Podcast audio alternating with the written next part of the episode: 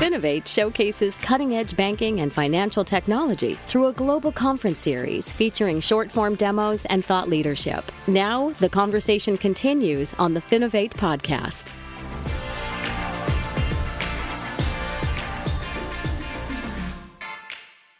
Hi, everybody, and welcome to the Finovate podcast. Joining me today, we have Adam Lowe, Chief Product and Innovation Officer of Arculus by CompoSecure. Adam, thanks so much for taking the time to chat with me today. Great to be here. Looking forward to it. So, I think a lot of people have likely heard about CompoSecure, uh, but maybe not Arculus. Can you start by taking a little bit of time and just sort of walking us through uh, your own background and Arculus and how that came to be? Sure, absolutely. So, I've been with CompoSecure just over 10 years now. Uh, we've grown the company from a relatively small, you know, privately owned company all the way up to publicly traded on NASDAQ now. And we are the world's leader far and away in production of metal cards. So in Compo, I'm Chief Product and Innovation Officer. So that means it's uh, my job and my team's job to come up with new ideas to help push the industry forward. And with that, we came up with Arculus. So we looked at uh, those beautiful payment cards, metal payment cards that we produce for everyone, and saw kind of an underutilized platform. And what I mean by that is that chip inside is capable of doing some amazing cryptography. And it really today only did payment. So what we did was we added a lot of math that's really good at making keys and securing keys and tying those to identities and called it Arculus. And that means we can secure your digital assets and digital identity uh, in banking, computing, enterprise, and even the blockchain. And we created that software stack and called it Arculus. So now not only can you have a premium payment experience, that same payment experience can keep you safe and it's in just about everybody's pocket around the world. Yeah, it's really cool technology, and, and obviously I've seen it a couple of times through uh, meeting you at Finovate uh, a few times now at this point. Um, I think one of the things that I, I want to start off is, you know, when most bankers think about fraud prevention, they're typically thinking about it from the standpoint of preventing something unpleasant from happening. But good anti-fraud solutions can actually open new opportunities for FIs, and that's not something that everybody thinks of that way. What are some of the opportunities that banks are missing if they only think about it from the standpoint of preventing loss? Sure. So I think, you know, when people think about identity or fraud, to your point, they're only thinking about a cost. I incur costs when there's fraud. I incur costs when I potentially you lose a user. You know, if you think about identity holistically, right, end to end as part of that user journey, if you do it well, it's actually an opportunity. Because if you do it well, you can reduce friction, which means you're going to have more quote completed carts. You're going to have more completed user journeys.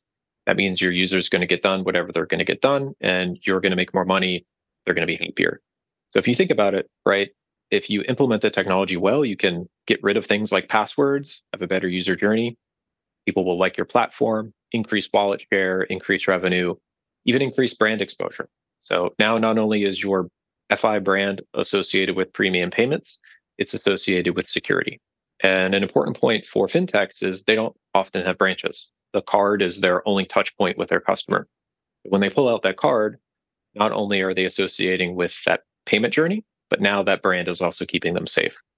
So that's all on the top line. And I think, you know, doing identity well can actually grow your top line and there's data around that. You look at eBay as an example, there's published white papers about when they went passwordless, it significantly increased their revenue and completed carts. Um, but it also saves on the bottom line. So the, the classic things you would think about you know, reduce fraud, reduce account takeovers, reduce password reset costs, reduce call center time, all of those things that are going to improve your bottom line. So, said succinctly, if you do identity well, you'll grow your top line and save on your bottom line. Yeah, yeah, I think it's really cool, and I, I love the connection to PayPal and, and bringing that in. Um, can you talk a little bit more about the customer acquisition and brand engagement side of this specifically, and how that really fits into the the larger kind of fraud prevention picture? Absolutely. So, you know, we have a number of, fintech customers that actually use this identity technology for engagement. And what I mean by that is, right, once you create this strong identity and you're tying it to your account, you can use it to engage with your customers. So, tap your card to win Beyonce tickets, tap your card to enter in this contest. So, that's direct. And then indirectly, um, as I kind of mentioned, you know, once you your brand is associated with good security, it will acquire more customers. So, in the same way, there are security products out there that help people feel safe. you know, whether it be the LifeLocks of the world or others, you know, you can have that same affirmative feeling and same safety feeling associated with your payment brand by doing identity well. And you can use that in helping to acquire your customers, right? Our safe program, our program that has strong identity, et cetera, et cetera. And we've seen that be successful for partners as well. Yeah, I think you you touched on a crucial word there, and that's the word feeling, right? It's a lot about the the customer's perception, how they feel about it is absolutely massive. Um, one crucial piece here, of course, is the the culture that exists within a given financial institution. In many cases, what you're talking about here kind of requires a shift in thinking um, to to take advantage of some of these opportunities. Can you talk a little bit about that side of things? How banks need, and maybe specifically their executive teams, how they need to change the way they think about this in order to take advantage of some of these pieces? Sure. I think sometimes when we have initial conversations with people about this technology, you know, they think about it just as a cost. Okay, uh, it's going to cost me X to reduce this fraud by Y, and will that pay for itself, et cetera? And we really end up bringing several execs across the bank to discuss this because it affects the top line, right? It affects the business. It can drive revenue. Uh, we talk to the fraud group because it reduces fraud. It reduces fraud costs. You know, there's a number of levers, and we we built an ROI model to show this. That you know, if even one of them were to move, it can more than pay for the program you know and sometimes it's things people don't think about. So a great example would be call centers. So a lot of our premium call product premium card products have call centers in the united states with significant cost. You know here you can tie identity back again to this card. So imagine you uh, a person queries up you tap that card proves their identity and their identity is already verified before they get into that call center. You have massive talk time savings uh, which adds up very, very quickly and is substantive to the company. So we have companies there that that's a major driver and is very important to them. Other companies have uh, significant you know, account takeover issues. That fraud savings is the biggest cost driver for them. But the important part is they need to think about this holistically and not just as a single acquisition P&L cost or you know security P&L cost, but really a, a sea change to how secure identity can bring value to the company. Yeah, as is so often the case, it involves bringing a lot of different groups together in order to really get everybody to kind of be on the same team here. And, and obviously, that's usually easier said than done, but when you're able to do it well, there's massive benefits out there. I want to switch gears now um, and, and, talk about the fraud side more specifically. You know, obviously, a bank does need to make sure that it's doing everything it can to keep its customers safe. It's not all about trying to play offense and go in and get new customers and grow that bottom line. Um, what are some of the biggest threats that you're seeing in terms of fraud style attacks that banks are dealing with right now? Or I think the root of the problem uh, that banks have to deal with and contend with is that most platforms are still on older tech. Right, they're on usernames and passwords, which are inherently a problem. Right, uh, passwords are nothing but a shared secret, and anybody that's ever shared a secret with someone knows that that's inherently a problem.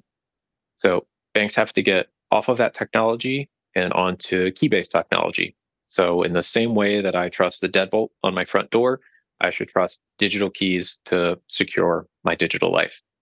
Uh, not only that, but most 2FA, so two factor authentication methods, uh, are often a text message or an email. Uh, those are pretty weak. And given the speed of AI and cheaper computing power, they can often be attacks against those automated.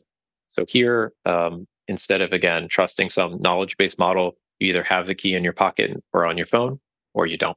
And we think that's a much better solution and a way to fundamentally change the game against people trying to attack a system. Yeah, you, you touched on AI, and obviously, this is something which has been pretty well documented the various ways that AI can be used to enhance the capabilities of, of what fraudsters are able to actually do. Um, but at the same time, you know, there's this kind of idea out there that maybe the only way to fight that is through, you know, new and better AI, the sort of AI arms race type of thing. Can you talk a little bit about that and, and what your views are on, on effectively combating those AI enabled fraud solutions? Sure, absolutely. So AI is really buzzy right now, and there's some good stuff, and there's some stuff that's smoke and mirrors. And I, I don't think that you need AI to fight AI. So AI is good at what it is good for. It's a great marketing tool uh, can be great at engagement, can be great at analyzing data, but I don't think that you need it to take on offense against people attacking your system. You know what AI is, right? It's a it's a nonlinear regression, right? It's a probabilistic model. It's looking at data and making a best guess. You know, what Arculus is and other systems are are key based, right? So it's deterministic, not probabilistic.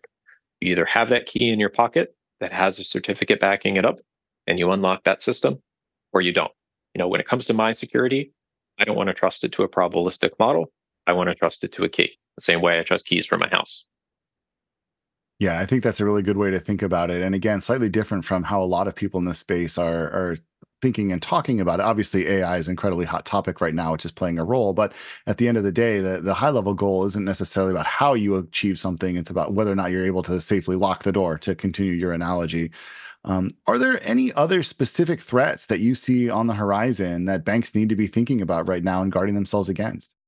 I think uh, they really specifically need to be looking at social engineering. And I think many are, but the quality of deepfakes is going to continue to improve. The quality of social engineering attacks is going to continue to improve. Uh, you know, I personally know people that have, you know, had people call them that were trying to pretend they were their parents. Some were successful, some weren't, but they were all very seemingly authentic. So, you know, here uh, again, you know, if if you had keys on both sides of that equations, um, and you had an app where you could just say verify, right? Then all that guessing comes out of it. So I think banks need to be uh, on the outlook for more sophisticated social engineering attacks and how to take the guessing out of the equation.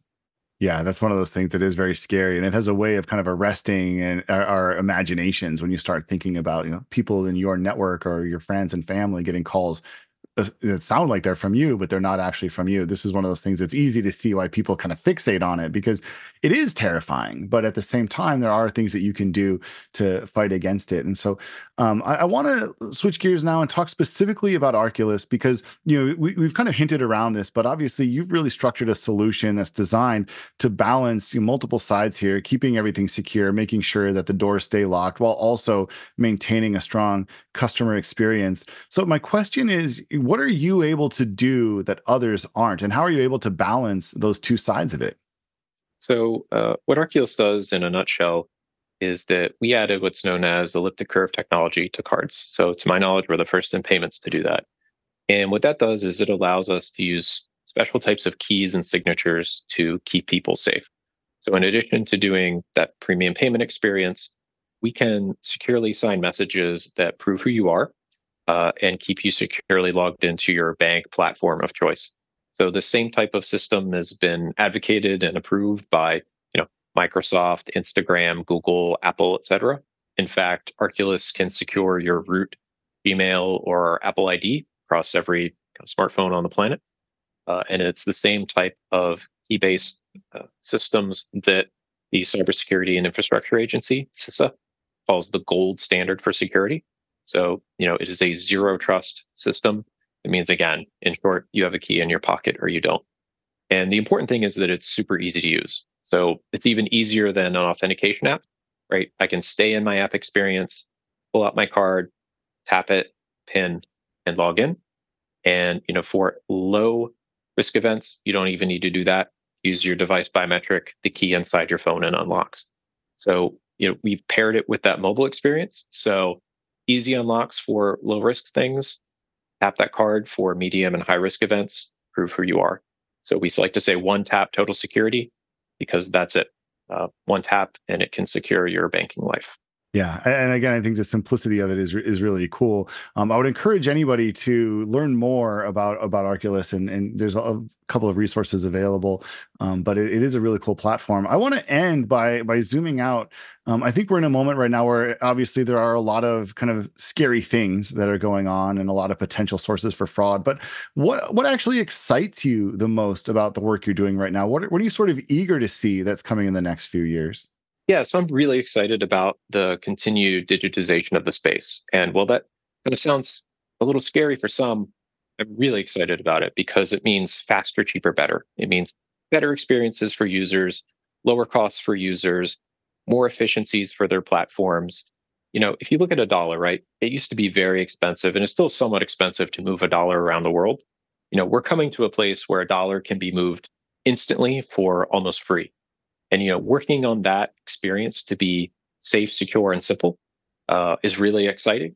And Arculus is excited to partner with our banks and FIs on how to keep that future safe. Yeah, I think that's great. And, and, honestly, it really does come down to that consumer experience at the end of the day. We're in a moment now where so much more is possible. Obviously, there are threats that we have to make sure we avoid, but keeping your eyes on that kind of bigger picture. What can we do now that we didn't uh, that we weren't able to do before is such a energizing and exciting way to think about it. So obviously a lot still to come. Um, Adam, thank you so much for taking the time to chat with me here today. Um, look forward to continuing to see you on the Finovate stage over the course of the next year. And for anybody else who's interested in learning more, again, the product is Arculus by CompoSecure, and I've been talking with Adam Lowe, their Chief Product and Innovation Officer. The Finovate podcast is produced by Informa Connect in association with Provoke.fm Media. Check out Finovate.com for information on Finovate's upcoming shows and to learn how you can get involved. The discount code Finovate Podcast will save you 20% on tickets to all of our events. And you can email us at info at Finovate.com for information on sponsoring, speaking, or demoing. Thanks for listening.